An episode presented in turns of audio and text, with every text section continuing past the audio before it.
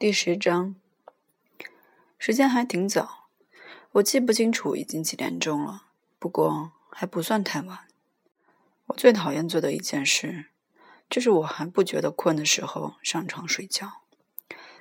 因此，我打开手提箱，取出一件干净衬衫，随后走进浴室，擦洗一下，换了衬衫。我想做的是下楼去看看紫丁香厅里。到底他妈的在干什么？他们这个旅馆里有个夜总会，叫做紫丁香厅。我在换衬衫的时候，差点给我的小妹妹菲比挂了个电话。我倒是真想跟她在电话上谈谈，跟一个真正懂事的人。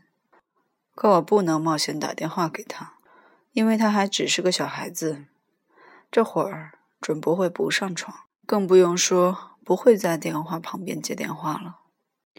我曾想到，万一是我父母来接电话，是不是马上就把电话挂了？可这也不是办法，他们会知道是我。我母亲总知道是我，她未卜先知。可我倒是真想找老菲比聊聊天。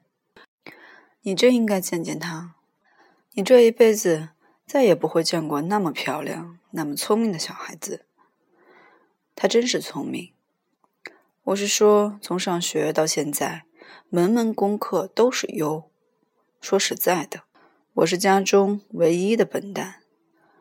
我哥哥 D.B 是个作家什么的，我弟弟艾利，就是我前面跟你谈到过的已经死去的那个，简直是个鬼精灵。唯有我是个真正的笨蛋。可你真应该见见老菲比。她也是那种红头发，跟艾莉有点相像，在夏天前剪得很短。夏天，她总把头发一股脑扎在耳朵后面。她的耳朵也挺小，挺漂亮。冬天，她的头发蓄得挺长，有时我母亲给她梳成辫子，有时不梳。可那头发的确漂亮得很。她还只十岁。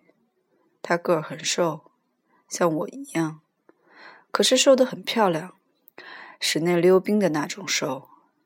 有一次，我从窗口望着她穿过五马路向公园走去，她的确是那模样，室内溜冰的那种瘦。你见了准会喜欢她。我是说，你不管跟老费币讲些什么话，他总知道你他妈的讲了什么。我是说。你简直哪儿都可以带他去。你要是带他去看一个蹩脚电影，比方说，他就会知道这个电影蹩脚。你要是带他去看一个好电影，他也会知道这电影好。D.B. 跟我曾带他去看法国电影《面包师的妻子》，由莱少主演。这电影简直要了他的命。可他最爱看的是《三十九部》。罗伯特·唐纳主演，他把那电影都背熟了，因为我带他去看了约莫十次。当老唐纳到了苏格兰农场的时候，比方说当他逃避警察的时候，菲比就会在电影院大声说：“就在影片里那个苏格兰人开口说话的时候，你吃不吃青鱼？”他背得出所有的对话。影片里的那位教授其实是个德国间谍，还没有伸出那个小指头给罗伯特·唐纳看，指头的中间关节还缺了一块。老菲比已经比他先伸手了，他在黑暗中把他的小指头伸了过来，一直伸到我眼前面。他真是不错，你见了准会喜欢他。唯一的缺点是，他有时候有点过于亲热。他感情非常容易冲动，就他那个年纪的孩子来说，他的确是。他干的另一件事情就是一天到晚写书，只是这些书没有一本是写完的，写的全都是关于一个叫做海泽尔·威塞菲尔的孩子，只是老菲比把这个名字写成了海士尔。老海士尔·威塞菲尔是个女侦探。他本来应该是个孤儿，可他的老子却经常出现。他的老子总是个个子高的漂亮绅士，年纪在二十上下，简直笑死了我。这个老肥逼，我可以对天发誓，你见了他准会喜欢。他还是很小很小的时候就很聪明。他还是个很小的孩子的时候，我就跟艾丽常常带他上公园去，尤其在星期天。在星期天，艾丽总爱带着他那只帆船上公园玩。我们总是带着老菲比一块儿去。他戴着白手套走在我们中间，就像个贵夫人似的。遇到艾丽跟我们谈论起什么事情来，老菲比总是在一旁听着。有时候你会忘掉有他在身边，因为他还是个那么小的孩子。可他总会提醒你。他会不住的打断你，他会推我或者艾丽一下，说道：“谁？谁说的？是鲍比还是那位小姐？”我们就会告诉他是谁说的，他就回“哦”一声，依旧听下去。他也简直要了艾丽的命。我是说，他也很喜欢他。他现在十岁了。不再是那么个小孩子了，可他依旧惹每个人喜爱，每个有头脑的人。嗯，嗯，像他这样的人，你没事儿总想跟他在电话上聊聊。可我很怕我的父母来接电话，那样他们就会发现我在纽约已经给潘西开除了出来，等等一切。所以。我光是穿上衬衫，收拾好一切，然后乘电梯下去到休息室里看看。除了少数几个王八样子的男子，几个婊子样子的女人，休息室里简直没什么人。可你听得见乐队在紫丁香厅奏乐，所以我就走了进去。里面并不十分拥挤，可他们依旧给我找了个极不好的桌位，在最后面。其实我早该拿出一块钱来，举到逝者头的鼻子底下。在纽约，嘿，钱真能通神，我不开玩笑。乐队是糟的要命的布迪辛格乐队，全是管乐，可不是那种高雅的管乐，而是粗俗的管乐。此外，听力极小，像我这样年纪的人，事实上。没有一个像我这样年纪的人，他们大多数都是上了年纪的装腔作势的家伙，约了他们的女友在一起。除了我隔壁桌上的几个，在我隔壁桌上坐着三个年纪约为三十的姑娘，三个全都难看的要命，三个全都戴着那么一种帽子，你一看就知道，他们不是真正住在纽约的。可是其中一个有金头发的，看上去还可以。她像是那种爱卖俏的女人，那个金头发的，所以我就开始给她做起媚眼来。可就在这时，那个侍者过来了，问我喝些什么。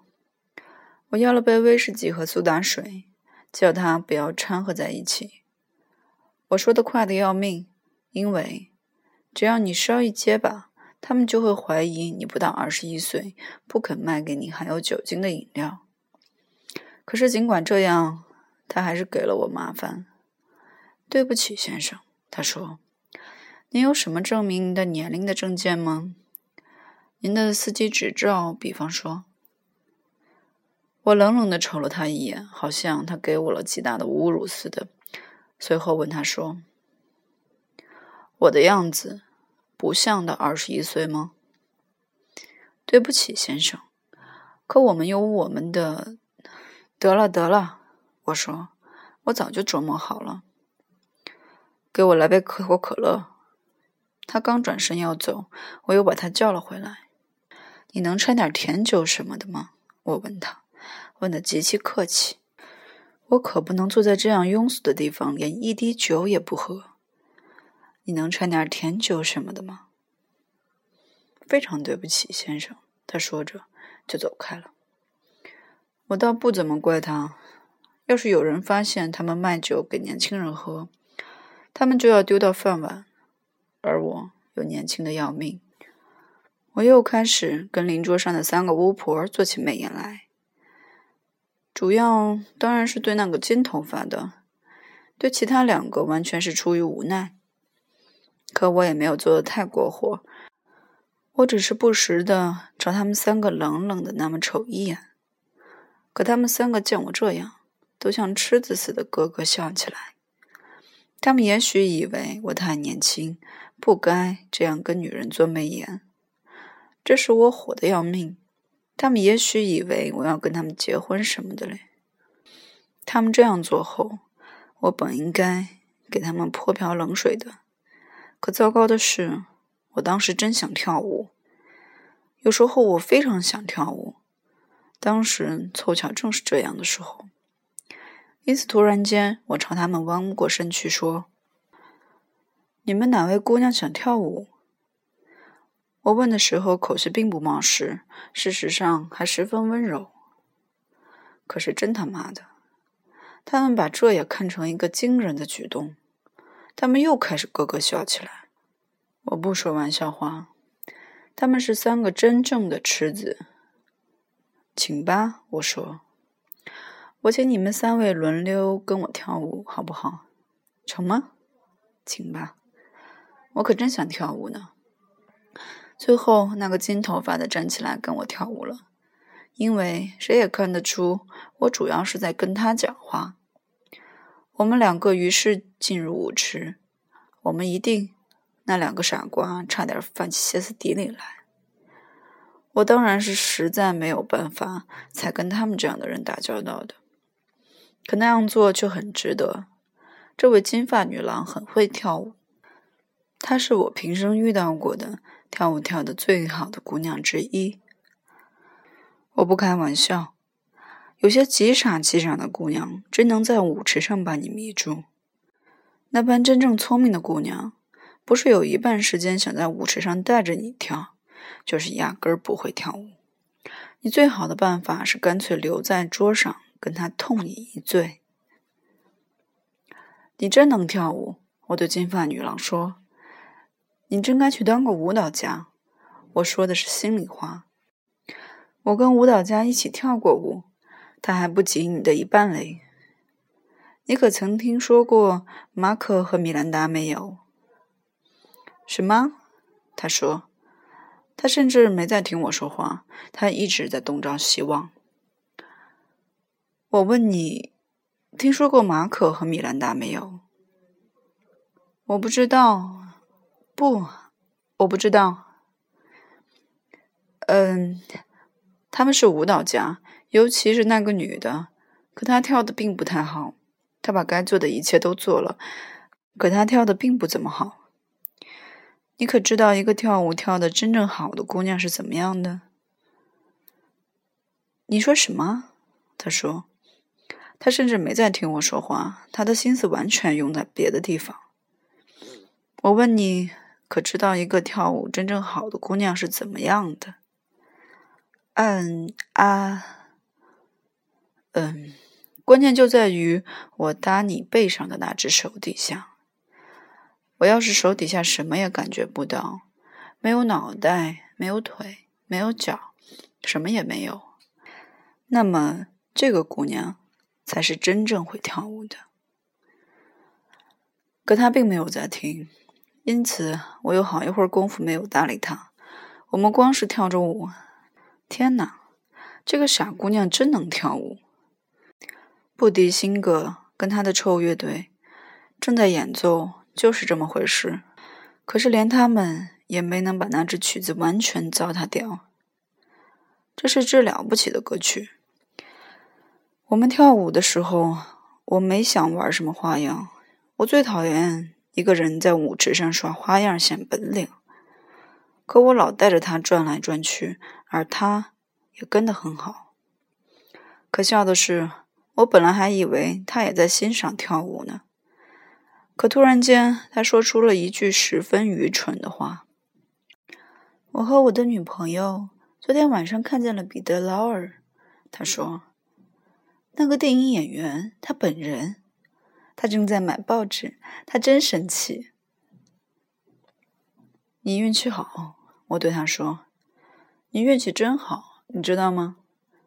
他真是个痴子，可真能跳舞。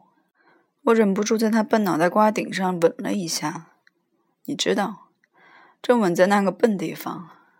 我吻了以后，他十分生气。嗨，怎么回事？不，没什么。你真能跳舞，我说。我有个小妹妹，还在他妈的念小学四年级。你跳的简直跟她一样好，而她跳舞跳的比哪个活着的或者死去的人都好。说话留神点儿，你要是不介意的话，倒真是个贵族小姐。嘿，一位女王，老天爷！你们几位是打哪儿来的？我问他，可他并没有回答我。他正忙着东张西望，大概是看看老比的劳尔有没有在场。我揣摩。你们几位是打哪儿来的？我又问了一遍。什么？他说：“你们几位是打哪儿来的？你要是不高兴回答，就别回答。我不愿意让你太紧张。”西雅图，华盛顿。他说：“他告诉我这话，像是给了我什么天大的恩惠似的。”你倒是真健谈，我对他说：“你知道吗？”什么？我没再说下去，反正说了他也不懂。要是他们演奏一个快步舞曲，你想跳会儿摇摆舞吗？不是那种粗俗的摇摆舞，不是那种蹦蹦跳跳的，而是那种轻松愉快的。只要一做快步舞曲，那些老的、胖的全都会坐下，咱们的地方就宽敞了，成不成？对我来说都无所谓，他说。嗨，你到底几岁了？不知什么缘故，这话使我很恼火。哦，天哪！别煞风景，我说，我才十二岁呢。老天爷，我的个儿长得特别高大。听着，我跟你说了，我不爱听那样说话。他说，你要是再那样说话，我可以去跟我的女朋友一块儿坐着，你知道。我像个疯子似的不住道歉，因为乐队已经在奏一个快步舞曲了。他开始跟我一起跳起摇摆舞来，但只是轻松愉快的那种，不是粗俗的那种。他跳的真是好，你只要用手搭着他就成。他让我神魂颠倒了。我说的是心里话。我们一起坐下的时候，我有一半爱上他了。女人就是这样。只要他们做出什么漂亮的举动，尽管他们长得不漂亮，尽管他们有点愚蠢，你也会有一半爱上他们。接着你就会不知道自己他妈的身在何处。女人，老天爷，他们真能让你发疯，他们真的能。他们没请我过去坐到他们桌上，多半是因为他们太没知识。可我还是坐过去了。那个跟我一起跳舞的金发女郎叫做贝尼斯什么的，我记不清是姓克拉伯斯还是克莱伯斯了。那两个特别丑的叫做马蒂和拉凡恩。我告诉他们我的名字叫做吉姆斯蒂尔，当然是他妈的随口胡诌的。接着我想跟他们谈些有意思的事情。可那简直办不到。你干什么都得扯他们的胳膊，你也很难说他们三个中间到底哪一个最傻。他们三个全都在这个混账房间里不住的东张西望，好像希望看到一大群混账电影明星随时闯进来似的。他们大概以为那些电影明星一到纽约都不去白鹤俱乐部或者埃尔摩洛哥那类地方，反倒全都来紫丁香厅。嗯，我差不多费了半个钟头，才打听出他们三个都在西雅图什么地方干活。他们全都在一家保险公司里工作。我问他们喜不喜欢那工作，可你以为能从这三个傻瓜嘴里听到什么聪明的回答吗？我本以为那两个丑的马蒂和拉凡斯是姐妹俩，可我这么一问，却把他们两个都气坏了。你看得出，他们俩谁也不愿意自己长得像对方。当然，这也不能怪他们。不过仔细想来，倒也十分有趣。我轮流着跟他们三个全都跳了舞。那个叫拉凡斯的丑姑娘跳得还不太坏，可另外那个叫玛蒂的简直可怕极了。跟老玛蒂跳舞，就好像抱着自牛女神石像在舞池上拖来拖去。我这样拖着她转来转去的时候，唯一让自己作乐的办法就是拿他取个笑。因此，我告诉他说。我刚才在舞池那头看见了电影明星加莱·库帕。哪儿？他问我，兴奋的要命。哪儿？哟，你正好错过了他，他刚出去。我刚才跟你说的时候，你干嘛不马上回头过去呢？他几乎停止跳舞，拼命从他的头顶上望过去，想最后看他一眼。哎，哎。他说：“我差点碎了他的心，真是差一点儿。我真后悔自己不该拿他开这个玩笑。有些人是不能开玩笑的，尽管他们有可笑的地方。可是最最好笑的还在后面。我们回到桌上以后，老马蒂就告诉其他两个说：‘加莱库珀刚刚出去。’嘿，老拉范恩和贝尼斯。”听了这话，差点都去自杀。他们全都兴奋的要命，问玛蒂看见了没有。老玛蒂说他只隐约见了他一眼。我听了差点笑死。酒吧马上就要停止营业，所以我给他们每人要了两杯饮料，我自己也另外要了两杯可口可乐。这张混账桌子上摆满了杯子。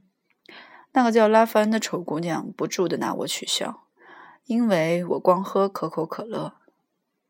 她倒真富于幽默感。她和老马蒂只喝汤姆斯·柯林斯，还是在十二月中旬。我的天！他们除此之外不知道喝什么别的。那个金发女郎老德尼斯光喝掺水的威士忌，而且也真喝得一滴不剩。